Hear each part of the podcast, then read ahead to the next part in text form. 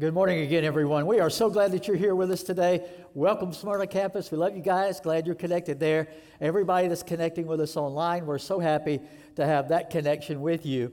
It is a joy to be able to start a brand new message series today called Holy Moments. And we're glad you're here for the beginning of this. We hope you'll be here all the way through. It is our Christmas series leading right up into Christmas Eve and, the, and then the Sunday after, all through December.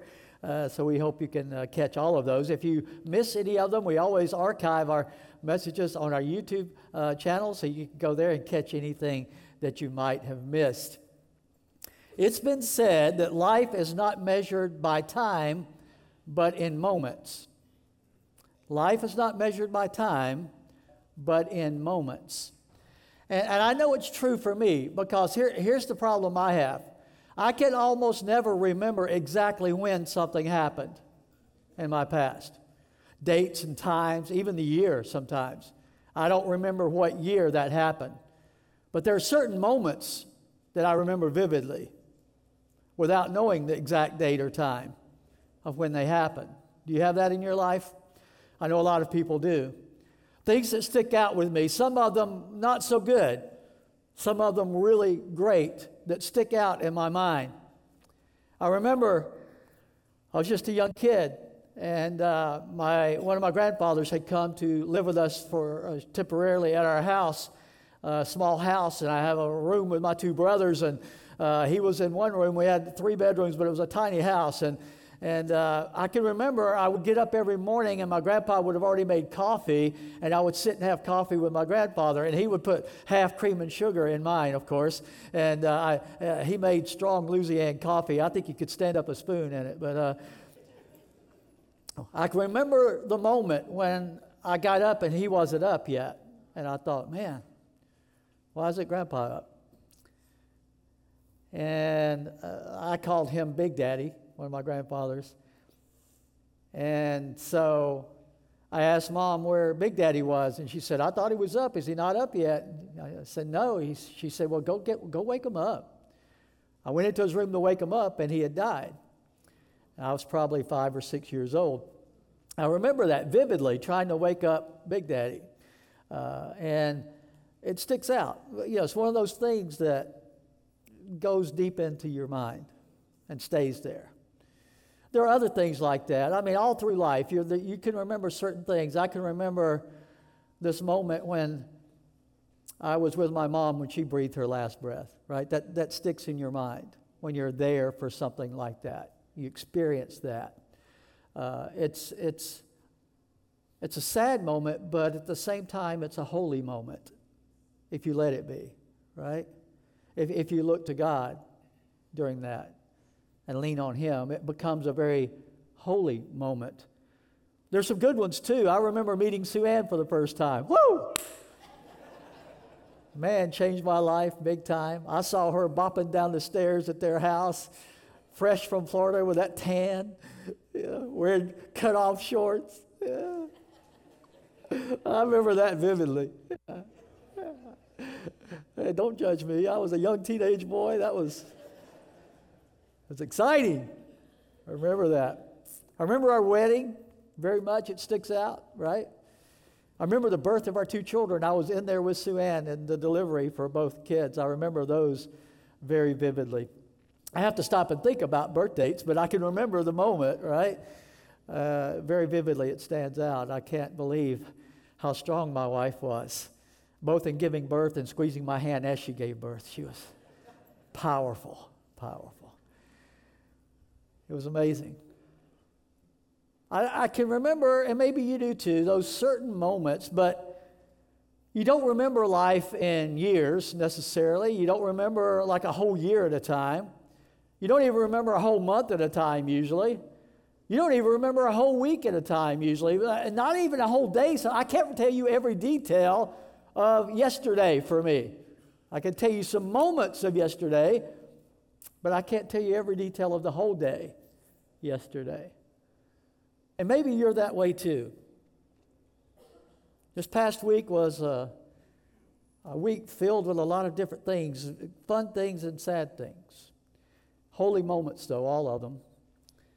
This past week, I was involved with two funerals. I uh, was at a funeral of a guy that I served on the board with at Ezell Harding Christian School, and he was so gracious to me. He had been at the school for years, and he welcomed me in as a new member of the board and was so gracious to me. And at the funeral, I learned and heard from everybody. He was that gracious to everybody. What a great legacy, right? To leave behind a man of faith that was gracious to everyone in his life. And then this past week, we had the celebration of life for one of our members, Robin Caston, and that will stick out right from this past week of a holy moment where we honored and celebrated a life well lived with Robin and all the great impact and influence that she had on so many others. There are some moments from yesterday I remember too. Good and bad. There was a really sad one where I got a call from one of our members, Loretta Mackey. Her daughter, uh, she, with her other daughter, Sarah, found their daughter, uh, her daughter, Julie, had passed away when they went to check on her. Um, holy moment, but a hard moment, right? A sad moment. Uh, and, and it sticks out when you get that call, right? And, and you first hear the news, you remember that kind of a moment like that. And as a pastor, you know, your heart goes out to that family, and it's hard, hard for that family to even tell you what's going on because they're in such shock and grief sometimes. They stand out big time. And I know some of you were laughing because there was another moment yesterday that will stand out too where Alabama beat Georgia. And yeah, some of you Tide fans are all excited. And I don't consider that a holy moment, but it was a moment that sticks out. a moment that sticks out big time. But in this series, we're going to be talking about holy moments. And, and there's a theme for this that I want you to get. So I want you to hear me say it once and then I'll say it again. I want you to really let it sink in. I want this to be a holy moment for you that you remember this, okay? So listen. You have no idea what God can do through just one moment of obedience in your life. I'll say it one more time. You have no idea what God can do with just one moment of obedience in your life. But here's the counter to that you have no idea what Satan can do with one moment of disobedience in your life either.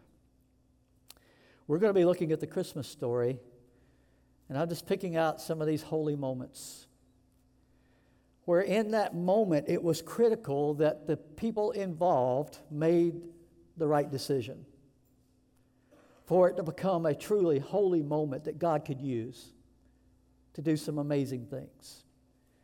We're going to start out with a guy named Joseph. You know him from the Christmas story. He's not the main character, he doesn't get all the press. He's not the one that most sermons are preached about, but there was a huge holy moment in the life of Joseph we're going to look at today. Turn with me to Matthew chapter 1 and hold that for just a moment. We're going to pick up with verse 18 there. You have no idea what God can do through one moment of obedience. Sometimes it's in response to a clear teaching of Scripture that you just come to grips with, and you know God's speaking to you. And you have a moment of decision to make. Am I going to respond in obedience to what I now see clearly is what God teaches in His Word? Sometimes it's a prompting of the Holy Spirit where you feel nudged by the Spirit to do something or not do something, and you have to decide Am I going to respond? In this moment, am I going to respond? in obedience to the prompting of the Spirit because you have no idea what God could do with a moment of obedience. Sometimes it's the godly counsel of a friend who has told you clearly, you've asked for opinion or advice, and they've said, Here's what God's word teaches, here's what God's will is. Do you listen? Do you respond in obedience? Because you have no idea what one moment of obedience, what God can do with that one moment of obedience. However, it comes. You might be prompted to say something or to do something or to give something. And, and sometimes you know this is true because you can look back on your life and when you've listened and when you've obeyed and when you've said what you should say or, or done what you were supposed to do or gave what you were supposed to give, God took it and did great things with it. You can, you can look back and those moments will stick out if you look for them. Those holy moments where decisions were made that God used for great things. But, but maybe too, you can go back and remember, like me, there were also some moments where the scripture spoke or the spirit spoke or a godly friend spoke and you didn't respond immediately to what was the obedience that was called for and how you might have missed something great that God wanted to do in those moments.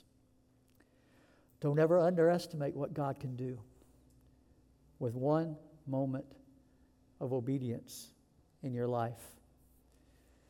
For Joseph, that's true too. We want to look at some things about Joseph that he's not a main character because we don't know a lot about him. Not a whole lot. There are really five main things we know about Joseph from Scripture, okay? First, he's a carpenter.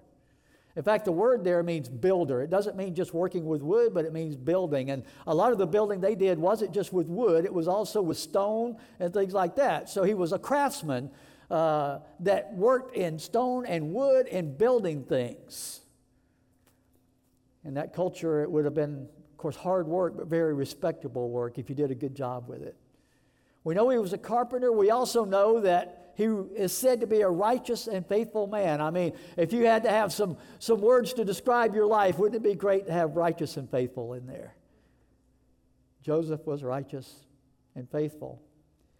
He also, we know, was a descendant of David, according to Scripture. That's important when you go back and look at some prophecies and fulfillment of prophecies and things like that. It's important to know that connection. He was also, we know, at a certain point, became Mary's husband. This is the Mary that gave birth to Jesus. This is her husband in the scriptures. We also know that he then became Jesus' earthly father, stepfather, whatever term you want to use there. He didn't actually father the child, but he became the father to the child to raise the child, Jesus. We know that uh, he's not mentioned anymore after Jesus was 12 years old. You know the account in Scripture where they traveled to Jerusalem for the feast. They are traveling back home and they don't know Jesus is not with them. He's 12 years old and he's not there with the crowd. Now, they traveled in big family clans, big family groups, so it would be easy for, uh, I don't know how many of you have ever left a child somewhere. I have. Yeah, you don't have to confess, but I'll confess. Sue Ann and I left our son at a very young age at a Christian camp we had dropped our daughter off at. We drove off and left our son there. Got back and he was sitting in the dining hall of the camp wondering what's next. I don't know. you know. Well, they had left and they were heading home and realized Jesus wasn't with them, so they went back to find Jesus, and he was in the temple uh, debating there with the teachers of the law there in the temple. It's amazing. And Joseph is mentioned there, but not after that. Most scholars believe it's because, even though we don't have a record of it, Joseph died sometime shortly after that. We don't know that for sure, but we do know that he's not part of the rest of the story, not mentioned as a part of the rest of the story. And We know that when Jesus is hanging on the cross, he looks at the beloved disciple John and he looks at his mother and he says, John, behold your mother. In other words, John, I want you to take care of my mom now that I'm not going to be here to do it. Which means that Joseph wasn't in the picture anymore for sure. Because he would need, not have needed to do that had Joseph been there. So we know that we know that Joseph was a part of Jesus' life and raising Jesus as a young child. We don't know much beyond that at all. But in that short time, and in that short record that we have, we can learn some valuable lessons about holy moments in his life, about how important a moment can be and how God can use just a moment of obedience in a very powerful way. The first thing I want us to see today is this holy moments are often hard moments. Sometimes the hardest moments of your life become the holiest moments of your life. if you let God do His work in that moment and you respond in obedience to what He's calling you to do. Let's pick up in Matthew 1, verse 18. This is how the birth of Jesus the Messiah came about. His mother Mary was pledged to be married to Joseph, but before they came together, she was found to be pregnant through the Holy Spirit. Because Joseph, her husband, was, was faithful to the law and yet did not want to expose her to public disgrace, he had in mind to divorce her quietly. Wow. Talk about a righteous man. Here he is at what had to be the low point of his life. He says it says he was engaged to Mary. And we, we think of engagement different today than they did in that culture. It is different today. Today is engagement of setting up ahead of time, making sure you get that picture for an Instagram moment, right? You want everybody to see when they pop the question and gave you the ring, and it's a staged kind of thing oftentimes, and sometimes it's a surprise to the to the person that's being asked. Sometimes it's not. Usually it's, they try to set it up as a surprise, but capture it on film somehow, so you capture that moment as, as a beautiful Instagram moment. But in that culture, engagement was far more than some Instagram moment.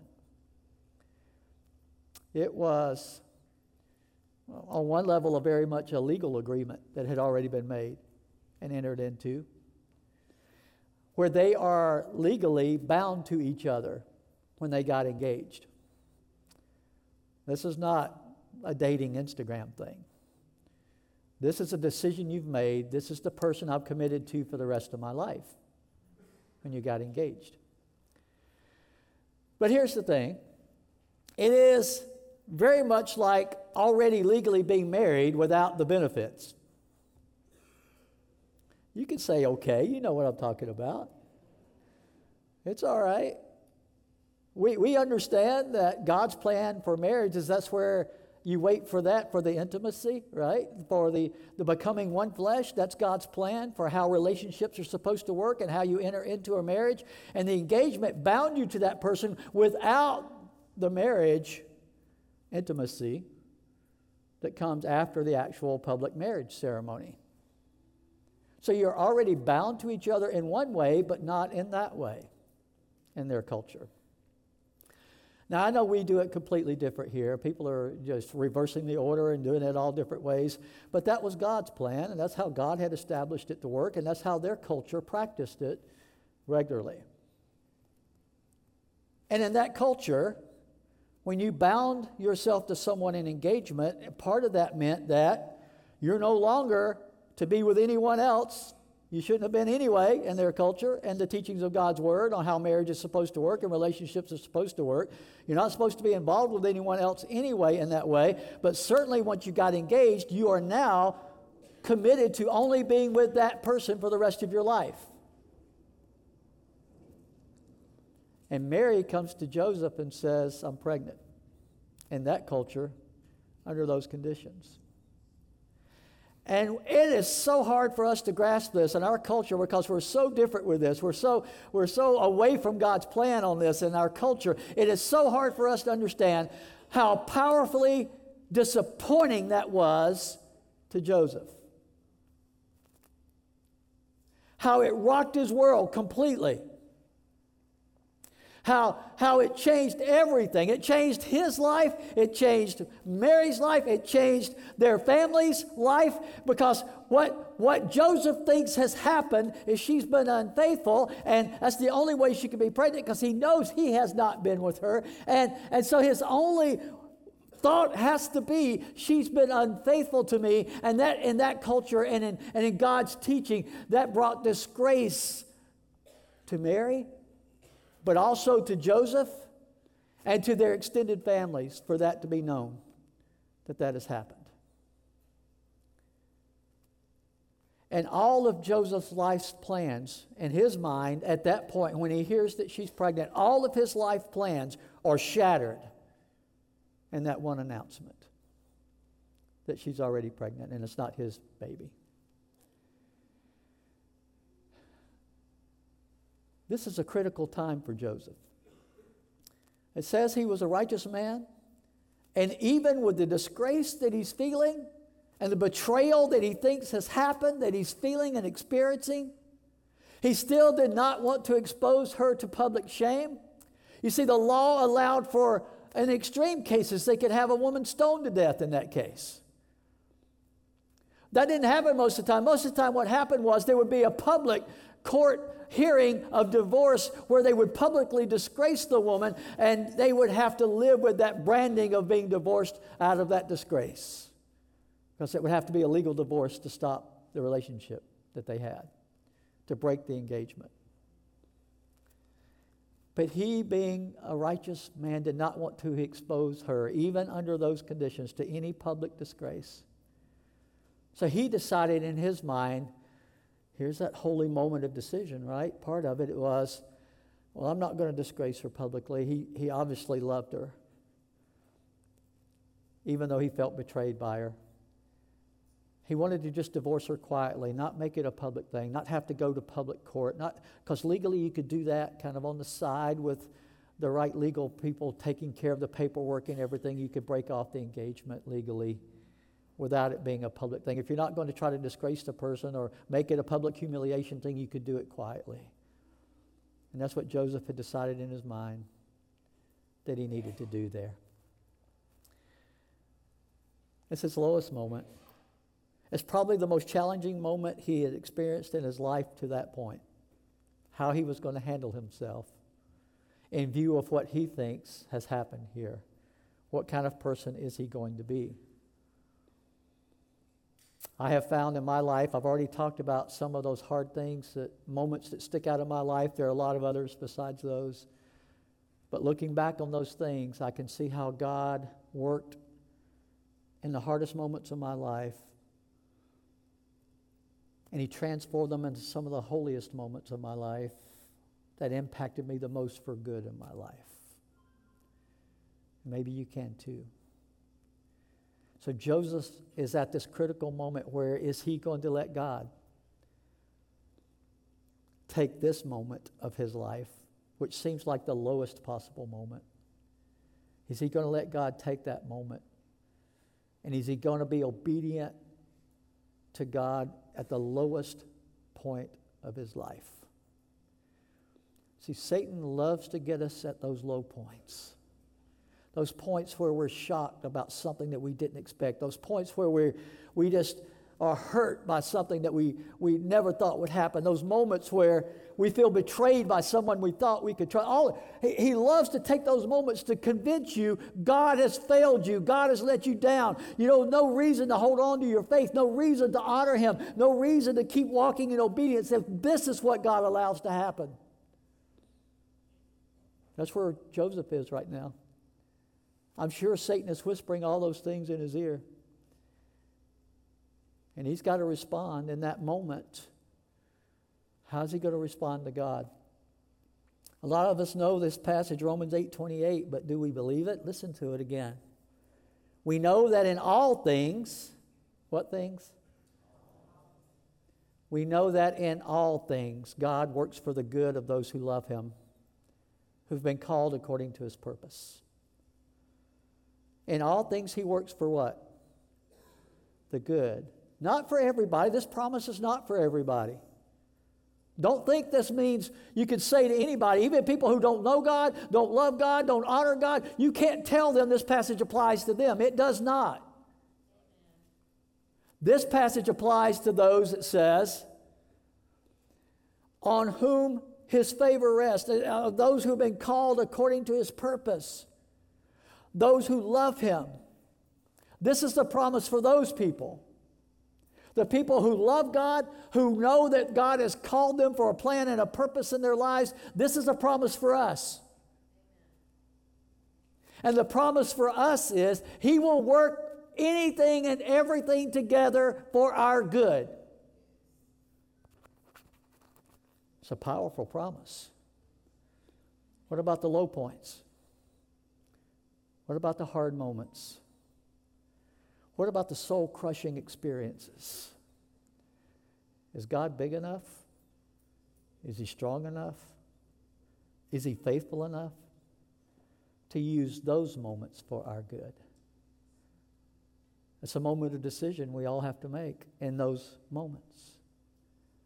Don't ever underestimate how God can powerfully use a moment of obedience in those hard moments of your life. And don't ever underestimate how powerfully Satan can use moments of disobedience in those low moments of your life.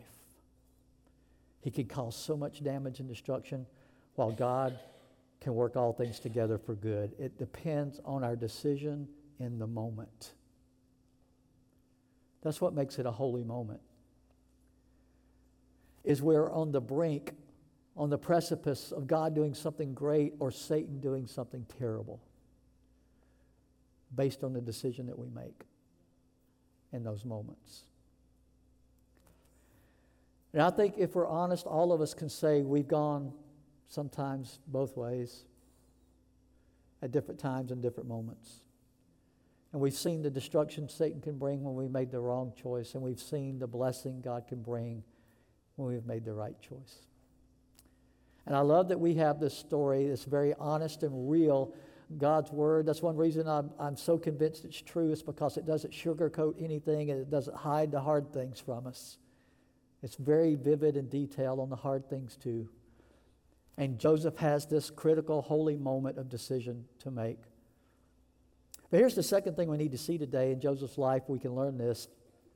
You don't have to understand to obey.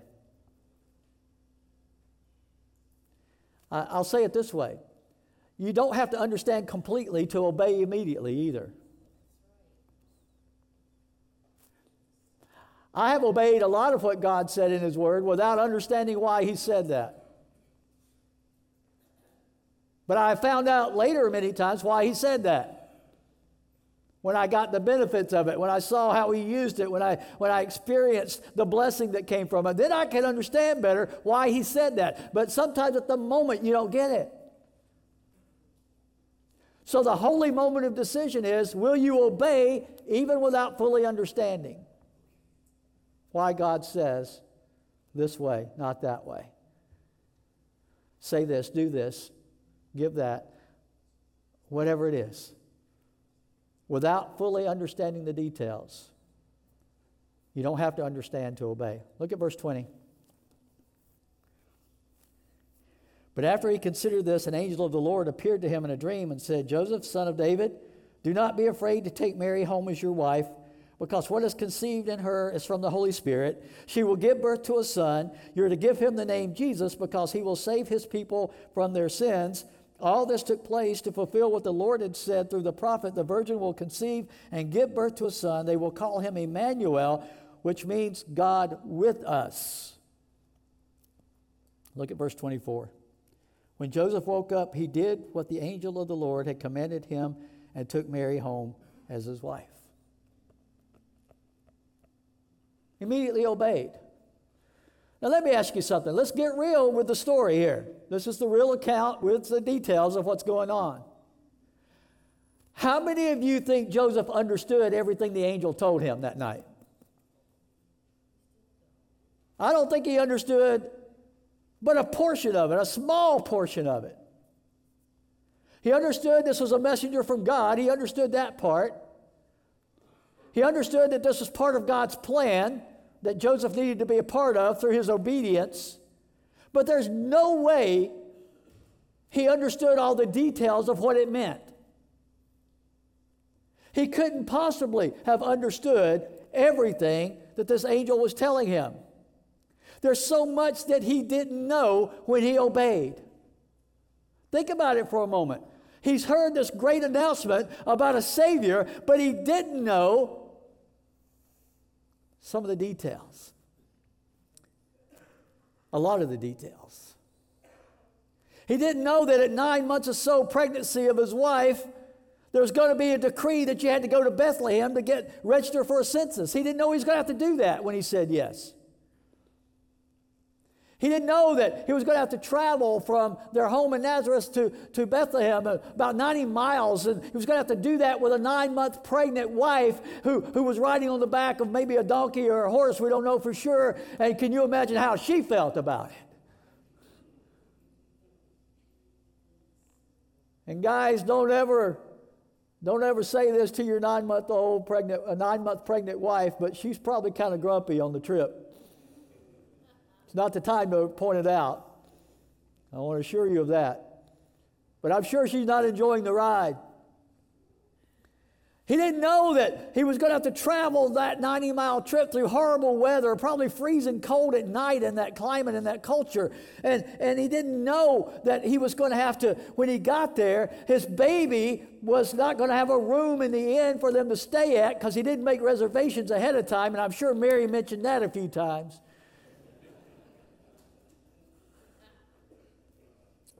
He didn't know they would have to go stay in a stable and that the baby that the angel said was going to be born is going to be born with farm animals all around and that there wasn't going to be a crib. He's, he's a carpenter. He probably built a crib for the baby already. He doesn't get to use the crib that he built. He has to put this baby in a feeding trough for the animals when it's born. He didn't know any of that when he said yes to the angel and to Mary and he obeyed. And he didn't know that after that, smelly shepherds were going to come visit them in the stable. He didn't know that later on these, these wise men were going to travel and come see them and, and bring these gifts. And he didn't know that when they came, as exciting as that seemed to be, that they came with a message that now they got to pick up and flee for their lives because Herod's going to try to kill the baby. He didn't know that ahead of time. So now they got to pick up and leave their homeland and move to a different country for the safety of the child. They didn't know that because of their baby, two year old babies and younger are going to be slaughtered by Herod back in their homeland. He didn't know any of those details when he said yes in obedience, what the angel was calling him to do, what God, through the angel, was calling him to do. He didn't know anything about how hard it was going to be to raise the Son of God in his home and all that God had planned and orchestrated to go along with that. See, that's the thing about committing to God your life is you're committing to God your whole life. The high moments and what else? The hard moments. The low moments because you can never imagine in your life how God can use one moment of obedience even in the lowest hardest times of your life.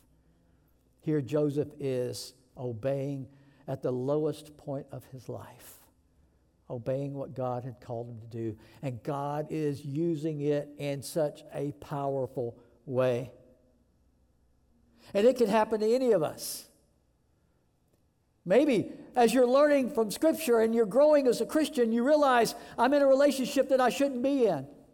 It's not holy. It's not what God's called me to be doing in a relationship. Maybe when you realize that, you've got a hard decision to make, don't you?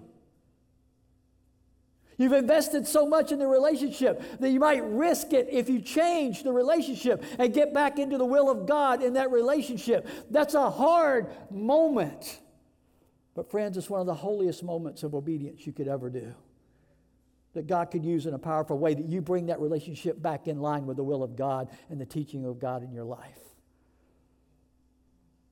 He doesn't say it's going to be easy to do it, he says he'll use it for your good if you do it.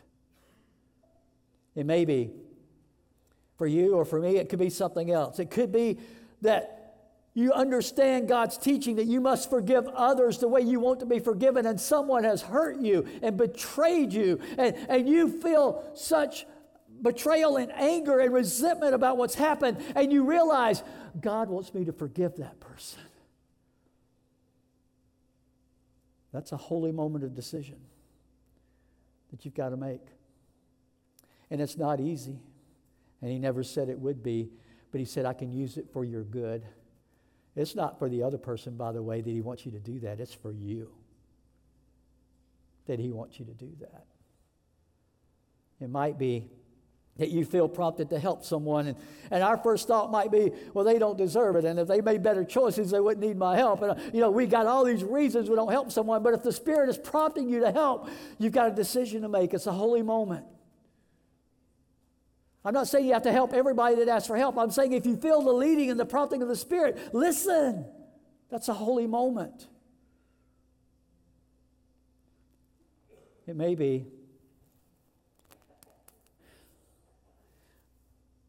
that you're married and somebody outside your marriage covenant is flirting with you, trying to attract you, trying to flatter you, to get you to do something with them outside of your marriage vows. And it doesn't sound like a holy moment, does it? But it is. It can be. Because you have to decide. You know what God's Word teaches about honoring your marriage vows. One of the holiest moments could be when you decide, I'm going to keep my vows no matter what. I'm going to honor my spouse no matter what. I'm not going to be led into that by someone else. It's not easy. Sometimes the marriage has already been hard. It's rocky. It's, it's causing pain and heartache in your life. That's not an out for this, friends. It's a holy moment when you decide to honor the vows anyway, even at the lowest moment of your marriage. It might be you're being prompted through this last series that I taught to start tithing to the church. And Man, you could think of a hundred different reasons you don't need to do that right now. I mean, you may be at one of your lowest points financially. You're saying this is not the time to start tithing. That's a holy moment of decision. What's going to come first in your life now, moving forward, starting now? Who's going to be first in your life? It may be that you're neglecting your family because of your work schedule and all the activities you've committed yourself to, and there's no time at home with your family, and your kids are growing up and you're not even there around what they're doing or involved with them at all because you're so busy trying to make a living that you forgot about your life. That's a holy moment. You've got to decide am I going to reschedule my life and my priorities to be with my family the way I need to be with my family? It may be that you know that you are not supposed to be just a spectator at the church. You're supposed to be a servant with the others and serve people in the name of Jesus. Here at Lakeshore, it's a connect, grow, and serve, right? That's what we're supposed to be doing, all of us, and serve as part of it. And maybe you know God wants you to start serving in the church, but you are so busy, right? We're all so busy. How are we possibly going to work one more thing in to our schedule? It might be the holiest moment in the world when you cut one thing out to do a better thing instead, like serving in the body of Christ. You see, it's those moments of decision that God can take and use in great and powerful ways. In Romans 11, there's a passage where the Apostle Paul just cries out and prays to God. And the thing he's praising God for most in this passage is the wisdom of God. And that's why I bring it up right now, is because in those holy moments of decision, part of what makes that decision go the way it's supposed to go is when you understand how wise God is to start with. When you understand the wisdom of His teaching, the wisdom of His word, the wisdom of Him as the person of God, then you have to understand He knows better than you what's best for you. He knows better than me what's best for me. Listen to what Paul says, verse 33.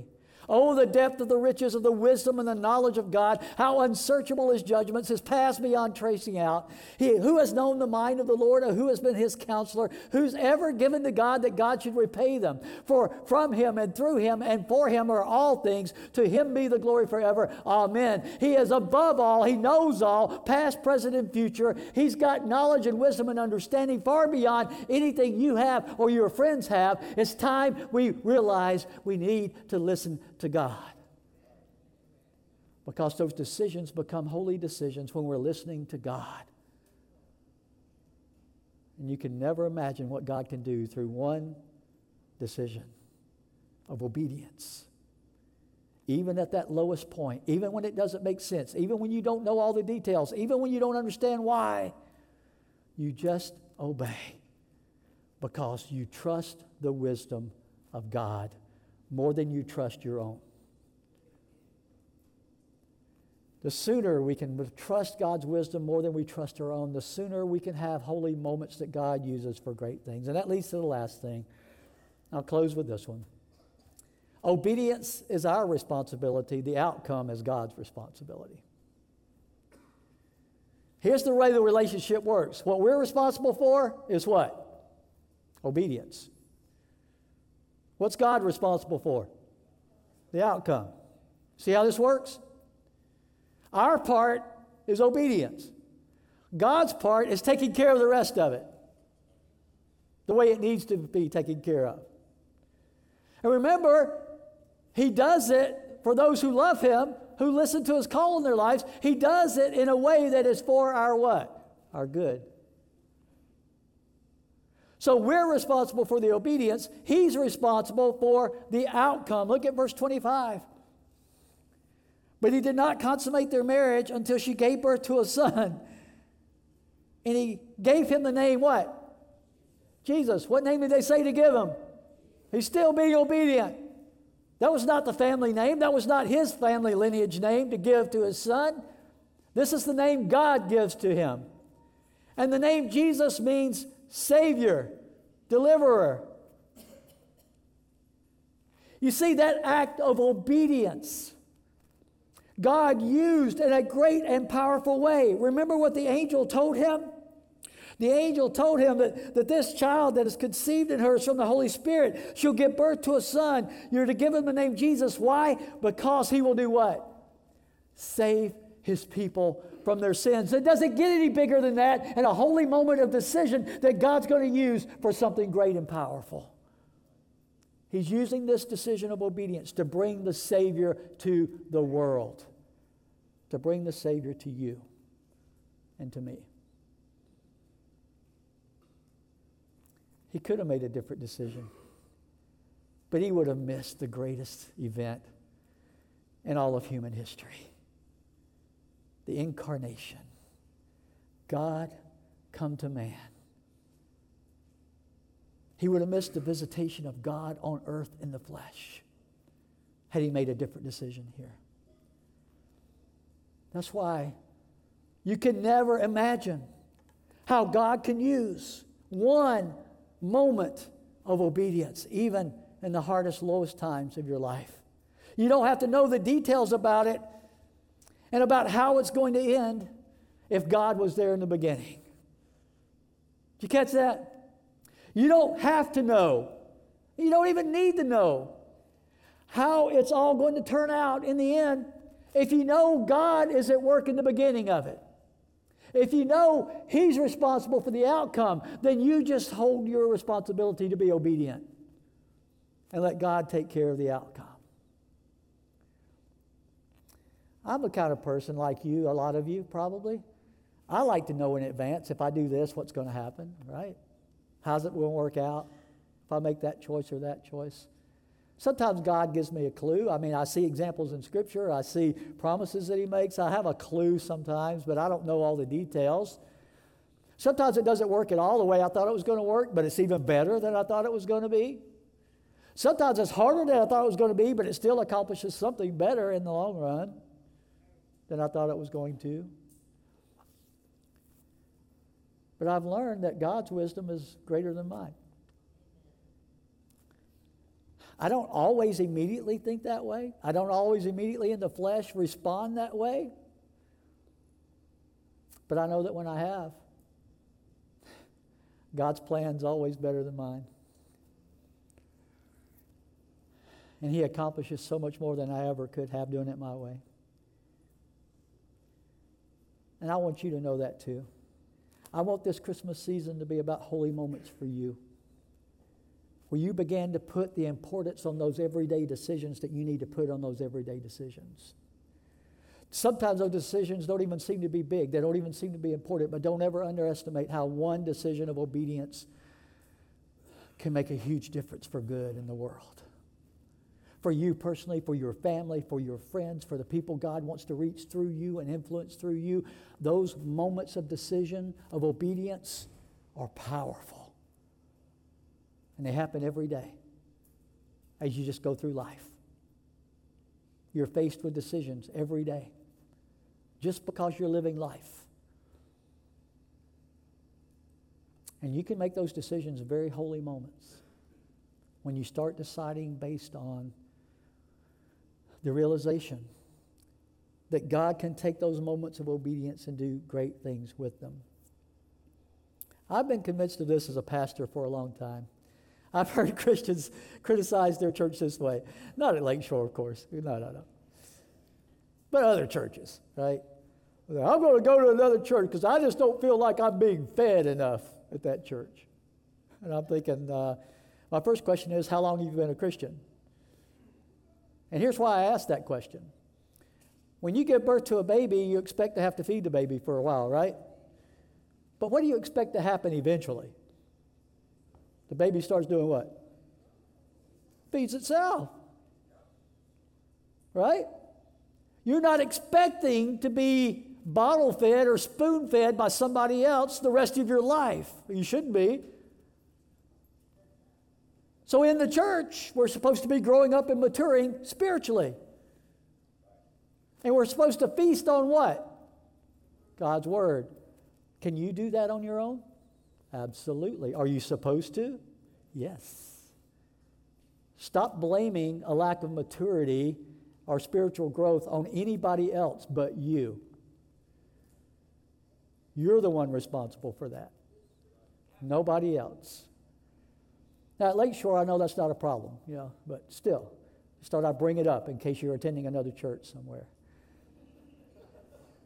And you visited Lakeshore today because you're not being fed over there. Right? But here's what you got to know most Christians don't even need to know more than they already know until they start being obedient to what they already know.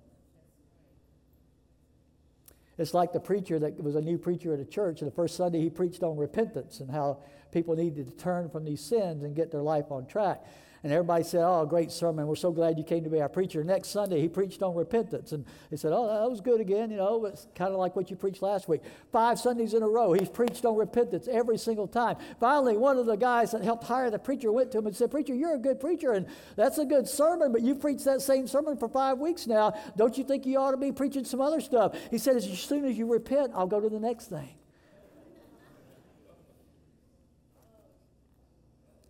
See, most of us are saying, Feed me more, when we're not even being obedient to what we already know that God has called us to do. This might be a holy moment of decision for you right now. Are you ready to take those steps of obedience to what you already know God has called you to do? Have you already professed your faith in Christ? Have you already repented of sin? Have you already been baptized into Christ in obedience to that command? Have you already become part of a church family somewhere that you connect with and identify with as your church home? All of those are things you already know in Scripture God teaches you to do. This may be a holy moment where you start doing that. You take those next steps. You do what God has called you to do right now. It's a holy moment of decision. You never know what God might do and for those who've already done those things, it may be other things. Maybe it is that you're in a relationship that's not right with the will of God. The holy moment might be let's get that worked out. Let's go to that person, let's talk about it, and let's get right with God in this relationship. It may be with your money, it may be with your job, whatever it is. This may be a holy moment of decision for you because, friends, God's wisdom is greater than yours and mine. And you can never imagine what God can do through one act of obedience. In Matthew 6, Jesus is teaching his disciples how to pray. They had asked him to help because they saw what a great prayer life he had. You know, I've talked about this before, but Jesus is my hero. When I want to know how to do anything, I look to Jesus, right? How did Jesus handle this? How did Jesus do that? He's my hero. So when it comes to prayer, I like what Jesus teaches us about prayer, right? He's my hero. He's wiser than me. What does he say about prayer? And he said this in verse uh, Matthew 6, beginning with verse 9. This then is how you should pray Our Father in heaven, hallowed be your name, your kingdom come. Oh, here's this next part. Your will be done. Where? On earth as it is in heaven. My prayer life has changed a lot in the past few years. I've always been able to recite that prayer. It goes on, you know, you probably know this prayer. You may have recited it at different things and I knew what it said. But you know what? I've started praying more specifically about everything now. Your will be done in my life, Father, as it is in heaven. I want it to be done on earth that way. And my family, Lord, your will be done on earth as it is in heaven. And my role as a pastor, your will be done on earth as it is in heaven. In the life of my kids and my grandkids, your will be done on earth as it is in heaven. In the life of Lakeshore Christian Church, Father, your will be done on earth at Lakeshore as it is in heaven. In my marriage, Father, your will be done on earth as it is in heaven. You know how the will of God is carried out in heaven? Perfectly, completely. There is no disobedience there. What I pray for you in your life, I know we're not going to be perfect, but more and more, here's how we need to be growing and maturing. More and more, the will of God in you is being done on earth like it is in heaven. And that only happens in those moments, those holy moments of obedience in you. Let's pray. Father, we thank you that today we've been reminded of Joseph and that hard moment in his life, Father, where he had to be tempted to do things that were not your plan. And yet, when you spoke to him through the angel, he listened and in that moment, he obeyed without knowing all the details, without understanding all it was going to require of him. He just committed to obedience to what you were calling him to do. And Father, you used it for a great and amazing, wonderful thing and sending your son Jesus to be our Savior. I pray for those here today who have holy moments of decision in their lives to make, as all of us do as we go through life. I pray that we would listen, we would follow the teaching and the wisdom that you give us in your word and through the prompting of your spirit. And that even today, people would take those steps of obedience they need to take and just watch what you're going to do with those holy moments of decision. We give you the praise and the glory and the honor in advance. In Jesus' name.